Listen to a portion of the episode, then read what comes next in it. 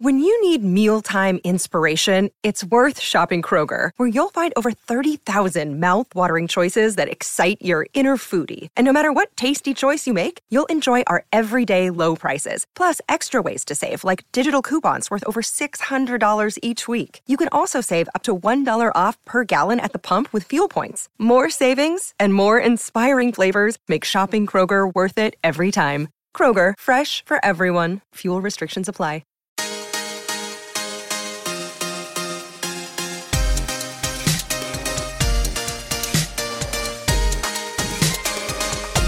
Hey, parents. Tim Wright here, along with Dr. Michael Gurian, for a special edition of the Wonder of Parenting podcast.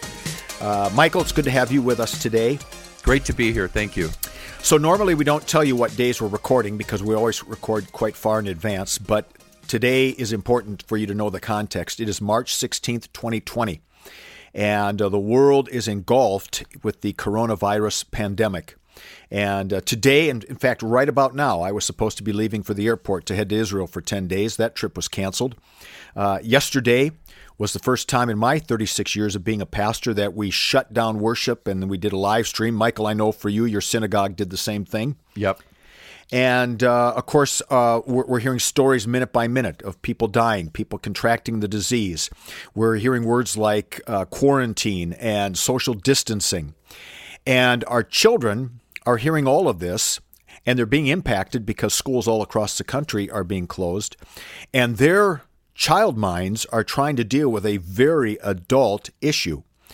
And uh, so we thought that we would get on the horn today with you folks and uh, put out this special edition and uh, pick Michael's brain a little bit about how we can talk to our kids about the coronavirus.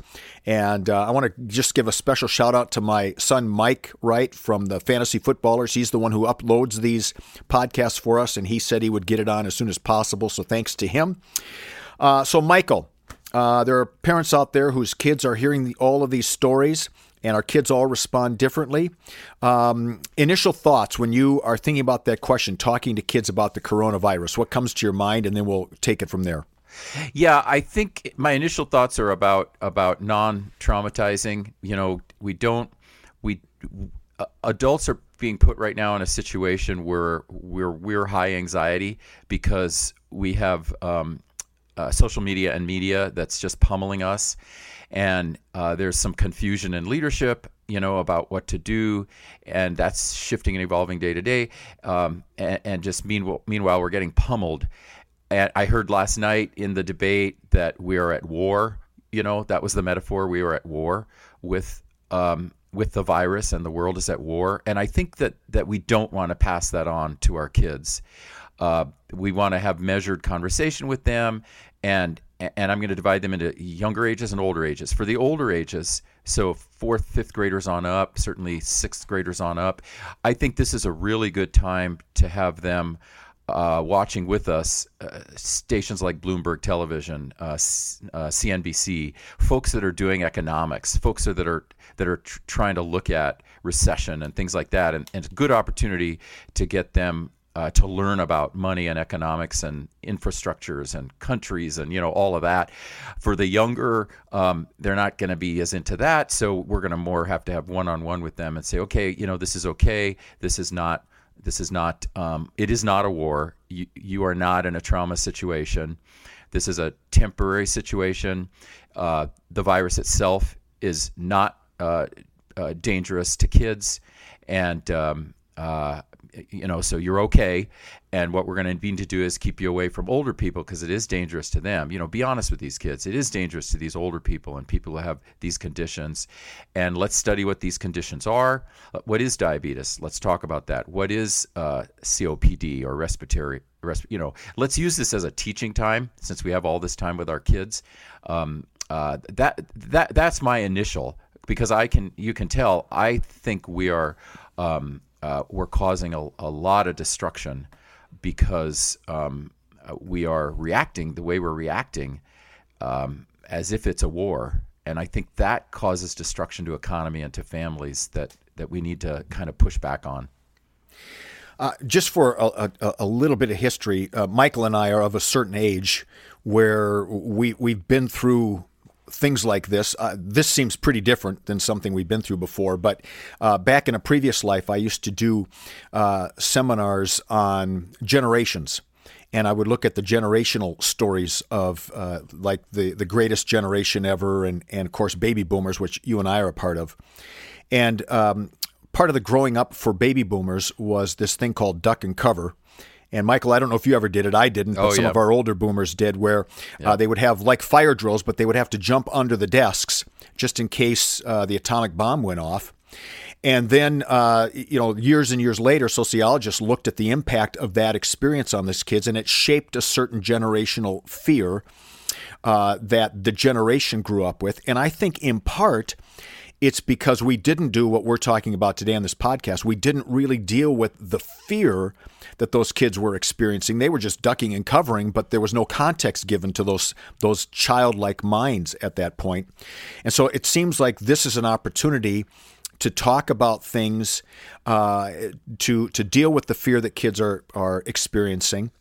And uh, so I want I want to ask you about that. But before I do, what I want to ask you is what should parents look for from their kids that suggests that their their kids are being impacted by this emotionally, especially with some fear and panic?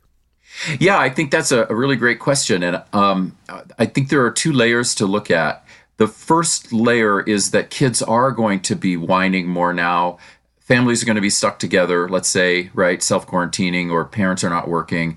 Um, or they're working from home. So there's there there's going to be sibling rivalry. There's going to be all these things. So we just just at that layer is we know that's going to happen and we just have to practice some good discipline and whatever is our system and kind of divide our labor to help keep our kids learning and also um, entertained and taking care of each other while we have to work from home etc but in terms of looking at a trauma response that would be if if um, a child is isolating um, crying a lot uh, clearly getting anxious, and every child will know when their child, every parent will know when their child's getting anxious, uh, biting their nails a lot, or uh, even had an extreme self-cutting, or doing something that um, clearly shows how anxious they are, uh, verbalizing their anxiety, uh, getting uh, very angry a lot.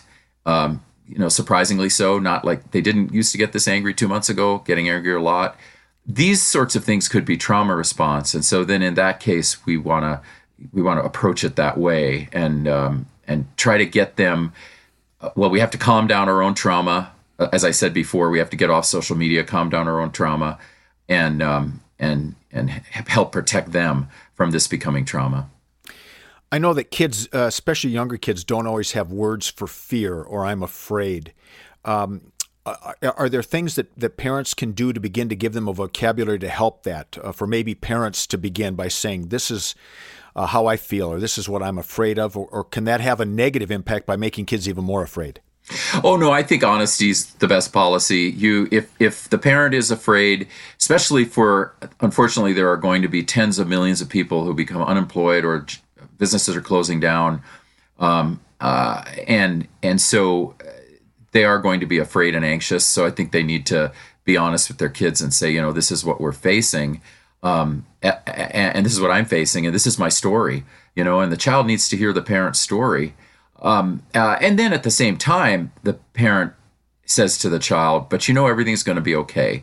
And, you know, we've been through these things before and, and things are going to be okay. So um, we're, we're working really hard uh, so that everything will be okay for you kids. It will be okay. Here's your job. Your job right now is don't, don't pick as many fights um, your job right now is do your homework and don't make me, um, uh, you know, have to uh, go at you constantly to do your homework. Your job is to clean up the yard. I don't have time to do that. So give the kids a job, give them a role, give them purpose, uh, and but be honest with our story. Uh, so is there a, is there a place and a time where uh, parents want to be, uh, you know, to say this is sort of my story, but uh, I'm guessing it can be sort of that that that dance between here's my story, but not wanting to overwhelm and put my fear onto the kids at the same time. Yeah, I don't think we will. If we tell our story and then and we give them purpose, you know, and we kind of realign them as kids to what their responsibilities are, um, we should be okay. They they're they're resilient. they just need the signal for, uh, from us that things are going to be okay and um, that everyone's working, you know, to make things okay, including the child is working to make things okay. Uh, if they, you know, if they lack the vocabulary for fear, let's say they're young, much younger, um, uh, they're going to still gain from hearing our story, and they're going to still gain from us saying things are going to be okay, and here's what you can do to help. Things are going to be okay. Here's what you can do to help. Uh, that I think is the message. If the child is is showing a, a, a lot of fear, uh, I mean, one immediate strategy is get them off of everything. You know, screens, yeah. social media, TV. Um, they can watch nice Disney movies, and and they can do their chores, and they can. Um, help us out. They can help us with cooking. I mean that you know, get them into work, into honorable and reasonable work and get them away from what's feeding their fear. Because what's going to be feeding their fear is going to be uh, social media media and then uh, of course if their, their trust uh, trusted elders like ourselves are just immersed in fear and can't and can't protect the kids that's where they're going to get it. So if one of the places they're getting it is social media, that one's easy. If uh, get them out of that stuff. If if the other place they're getting this from us, then I'm I'm suggesting this course of getting our story out to them, but then giving them sacred purpose uh, so that they can help solve the problem. And if we are at a point where we are, we, especially people who already have anxiety disorders um, or high on the anxiety scale, this is going to trigger um, mm. i'm talking mm. adults now this is yep. going to trigger a lot of anxiety it's going to trigger insomnia it's going to trigger uh, a lot of mental disorders or at least mental difficulties for adults especially those of us significantly impacted and uh, like for instance uh, your church is impacted you as yep. pastor impacted the Gurian Institute is impacted so yep. so it's you know so there's 100 million i would estimate or 120 million people right now are going to be negatively impacted by uh, you know, what I believe is an overreaction, but by the reaction that that are we're having. So uh, so our anxiety disorders, if we have them, we got to go back into counseling, you know, and it's going to be telecounseling. We got to get help for that, so that uh, for ourselves, so that we don't live in such terrible anxiety that we can't, you know, sleep for this two to three month period, uh, and for the sake of our children. Uh, and this is a two to three month period, unless this thing mutates, which it did not do in China.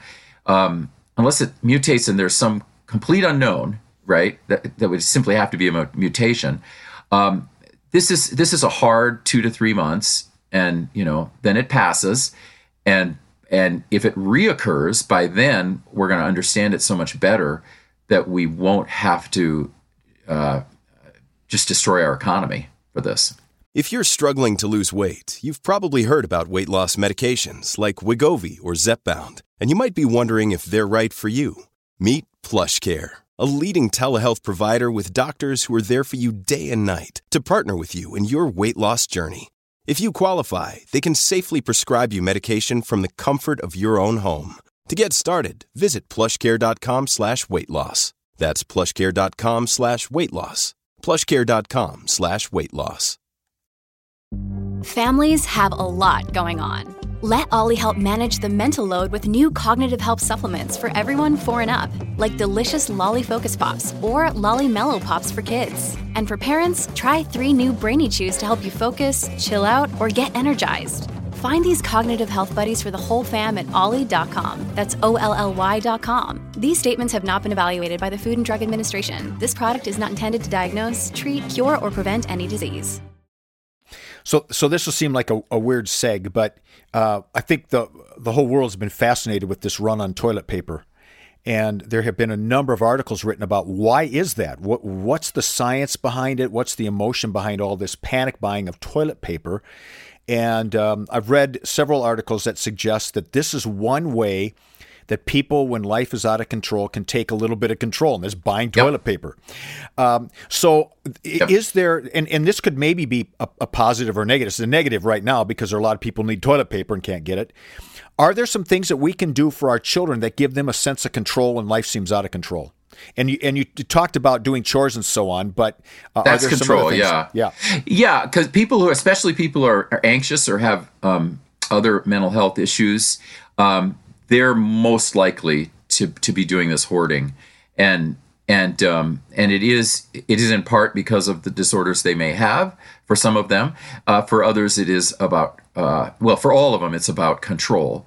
They life is out of control, and they want to take control. And of course, your bodily functions are where you can get control. Mm. So um, it's just like a child who ultimately the only thing a little child controls is when that child is going to be potty trained.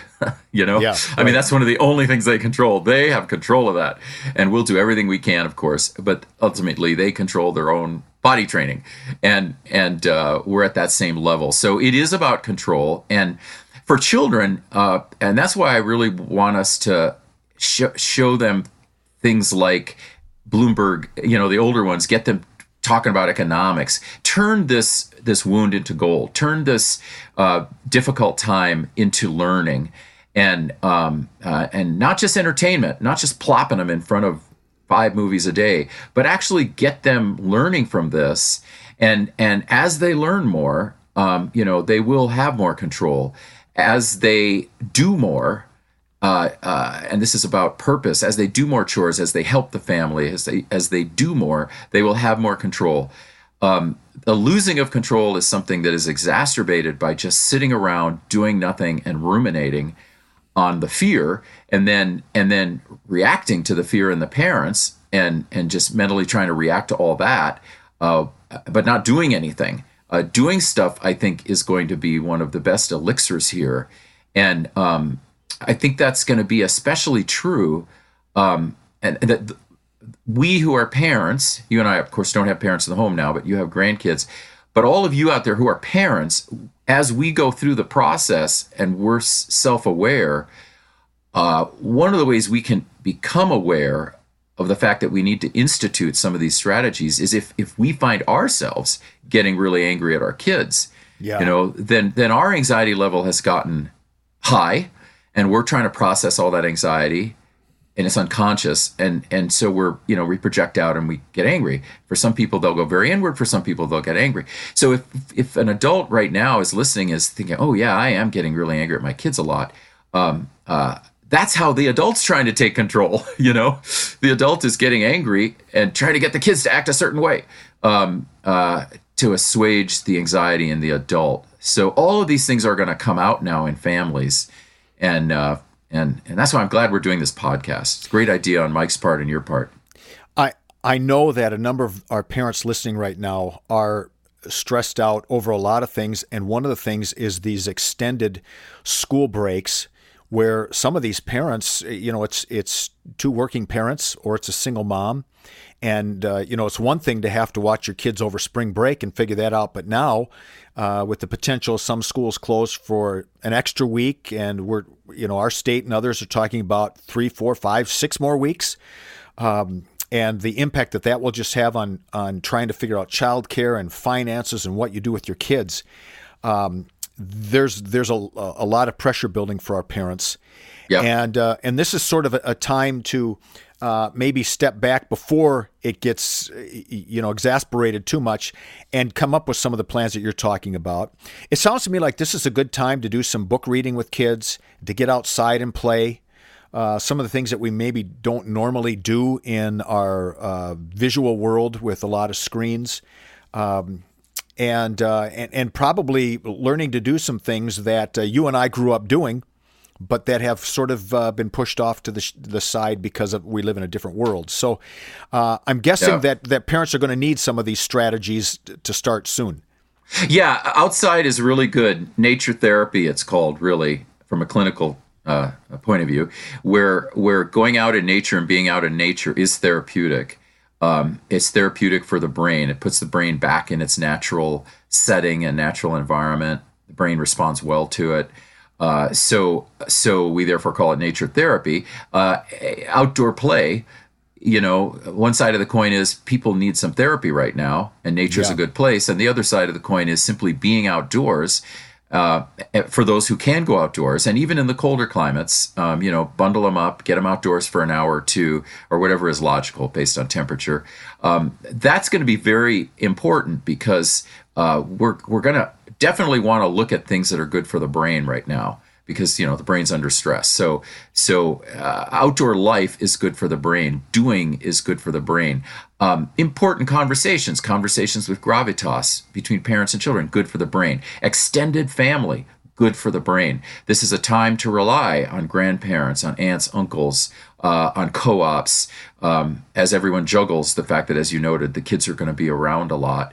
Um, I think one of the things we would find to be not good for the brain right now of these kids is if we do put them in front of screens for pure entertainment. Yeah. Or just in front of screens for, you know, 10 hours a day. It's a temptation, especially with parents having to work, but uh, work from home. But I think it's important that, uh, and especially if you have multiple siblings, that they entertain each other doing other play and doing other things. Yeah, a, a couple Disney movies, let's say, okay, that's going to happen. But um, but uh, otherwise, uh, if they don't have to be on um, uh, on computers and the internet, um, then take them off of that stuff. And especially because they're going to have to do a lot of online schooling, so they're going to be in front of that screen already for three, four hours every day now. Um, if they're going to online school, we don't want them in front of the screen another six hours. That's going to be bad for the brain. I'm guessing that there are also some uh, foods like sugars that probably exasperate fear and panic. Yeah, stress. I would cut down on I would cut down on junk food. Um, try to cut it out if you can. Um, uh, uh, get get rid of overuse of sugars. Kids, you know, candies are used as rewards sometime and that kind of thing. But but overuse of this, watch out for that. Uh, overuse of of um, carbs like like cereals that are pretty much all sugar, you know, um, in the morning. Just if you feed that to the child, and the child's going to go stir crazy, you know, in your home because all that just does is, especially for boys, make them move around a lot and um, not really focus their brains. So proteins in the morning, really watch the microbiome and the and the t- stomach just really know what is good for this child and what is not good for this child. And we've done other programs on this. Um, and and so junk food's an easy one. You eh, we all know junk food is bad for our kids. So start there, cut that out. Um, that that will help. I have uh, checked in with my son and his wife. They have three kids, and we just did an overnight with uh, my daughter's two kids. And uh, we're just in the first weekend of spring break and and they're already all going bananas. So right. Uh, you know, I, this this is a, such a, a, different world that we're in.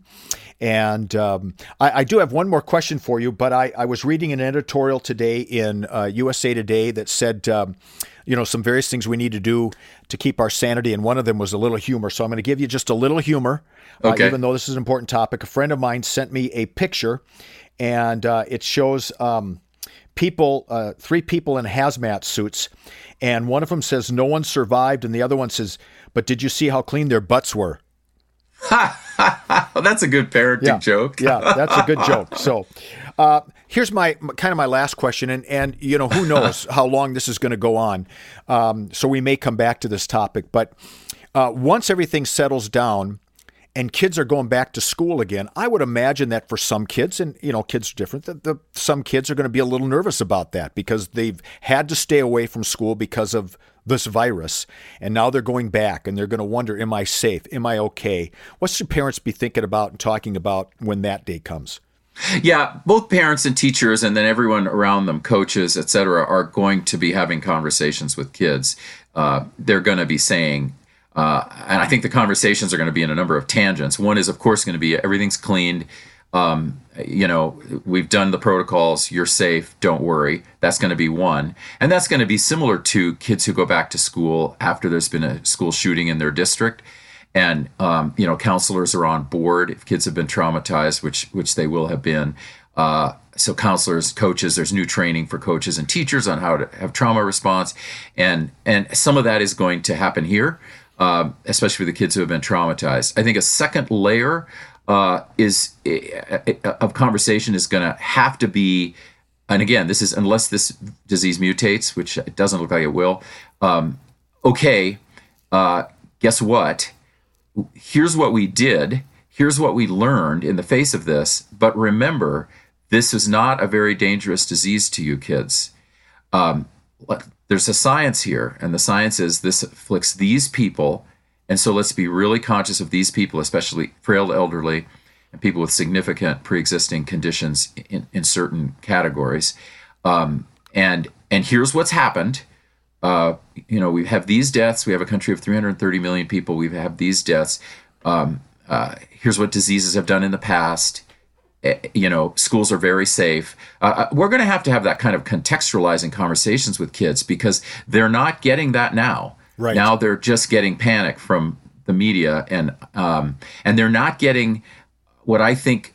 I, I think right now what we should be doing is different than we're doing actually if we were really looking at this from a scientific point of view, and I'd love to do that with the kids, uh, what we would be doing right now is we would be deploying the military to build more um, hospital beds and tent hospitals and clinics to take in the overflow, and and we would be um, uh, quarantining the elderly. We would not be doing. Uh, you know, we would not be creating a recession and decimating the economy and taking kids out of school if we were really thinking straight. But we're not thinking straight. And so we're doing what we're doing. As we look back on this, I think it's very important to talk to kids and say, okay, this is what we did, and here's what we learned from it. But this was this disease for you kids uh, uh, was not and is not very dangerous. And by then we'll know probably somewhere, somewhere in the U.S., a child will die from this somewhere, uh, maybe, and somewhere a teen will die, and somewhere some people in their 20s will die but those numbers are going to be incredibly small mm-hmm. and um, and so i think part of the conversation with kids will be you're safe and here's what we learned um, and here are the changes that are going to go on in our culture based on what we learned and those changes should also make the kids feel safer uh, because my my hope and belief is that we will look back on this realize how profoundly we had a knee-jerk overreaction and you know how many lives were destroyed economically uh, by this reaction we had, this non targeted reaction. We have not targeted military and hospitals, and we have not targeted um, just the elderly, right? We've targeted everybody. Right. Uh, and um, as we look back on that, I think we're going to see we should have had a more measured reaction. And then hopefully in the future, since we will have more pandemics, climate change will create more pandemics. There are more germs getting out because the Earth's getting hotter. So that's a given. And since we will have more pandemics, I'm praying the goal that comes out of this overreaction is going to be we'll do better next time. And the kids can hear that. We can tell them that story. Yeah. So uh, I, I, hear you saying a number of things just to kind of summarize. Uh, one is, to the best of our ability, let's just get our kids off of uh, the, these uh, constant second by second news breaks and social media. Uh, for older kids, let's use uh, stations or networks like Bloomberg and CNBC that talk about this from a uh, an economic perspective, so kids can get a little broader sense of what's going on. Uh, and uh, and and to be honest with our our kids about our own fears, but to let them know their fears are okay but they have they don't need to be afraid in the end because they're not going to be hurt by this. And uh, we're going to be very careful to protect the older people that they love their grandmas and grandpas. And and then to uh, you know to the best of your ability take the opportunity to spend time with your kids. You've got this new opportunity to do that. And so find some rich ways to uh, engage together go outside and play read books and so on. Does that kind of cover what we talked about? Uh, yeah yeah i think so. I- and I want to add something that yeah. is kind of that has gravitas, uh, which is that that we we in the U.S. especially I think try to protect our children from life and death. You know, we try ah. to we keep them away from people who are dying quite often. Yeah. Um, we keep them away from dealing with these things that you know most people in the world deal with life and death more than we do. They're not as protected as we are. Um, I, I, you've traveled overseas. I've lived in other countries like Turkey and India, and you know, kids are just raised with life and death there. They they just know people are dying around them all the time, and and uh, this is a time to talk about life and death with kids, and to uh, give kids some orientation toward that kind of gravitas, um, and and um, not not necessarily overprotect them from from conversations about about disease and about death and about uh, like like I'll give I'll end with an example of my dad. My dad, who's 91, he's our only living of that generation. Uh, he's 91. He's still alive. He's about seven minutes from my house in a um, assisted living, and they've they've locked down, so it's going to be a month or two. I can't go see him. Yeah, uh, they're not letting him out even to go to the doctor unless it's absolutely essential. Um, they're giving him food in their rooms, so they're not even allowed to walk the halls. And and um, if I had kids right now, you know, I would talk about I would talk about that as life and death. That for him, it is life and death. Um, especially as they apply these protocols, right? I mean, this has all been done because of these protocols that are set in place. That's the population for which this is life and death, and um, uh, I think it's okay to to talk to kids about death more than we do in America, so that as they grow up, they they understand the balance um, of death and of illness inside the balance of all sorts of other things. Um, because I do think that some of the overreaction going on right now, um, I, am going to look back on it, but I think some of it is a profound fear of death hmm. and the kind of denial of death that we have, uh, you know, that Becker talked about. And I, I, I want to process it more. I'm thinking a lot about it. Um, I'll do some more writing on it. Um, but I do, I, I, I, I think that we are overprotective of our kids around issues of gravitas. And mm-hmm. so maybe this is a time to talk to them about issues of gravitas. And that doesn't cause trauma.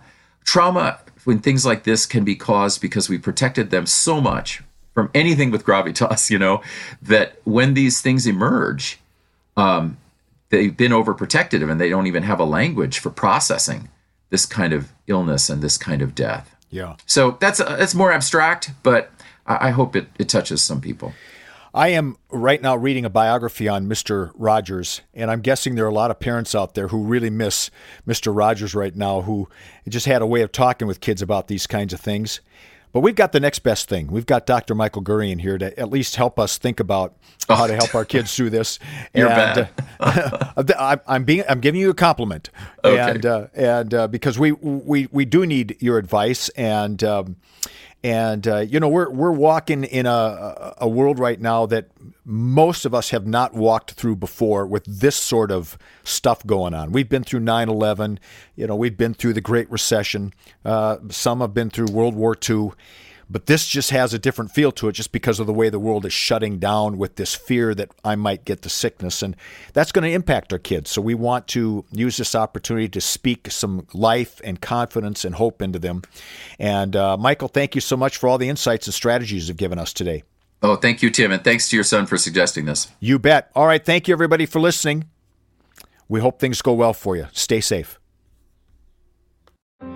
Grand Canyon University, we believe in equal opportunity, and the American dream starts with purpose. Whether your pursuit involves a bachelor's, master's, or doctoral degree, GCU's learning environments are designed for supportive networking and collaboration. With over 330 academic programs, GCU provides a path to help you fulfill your dreams.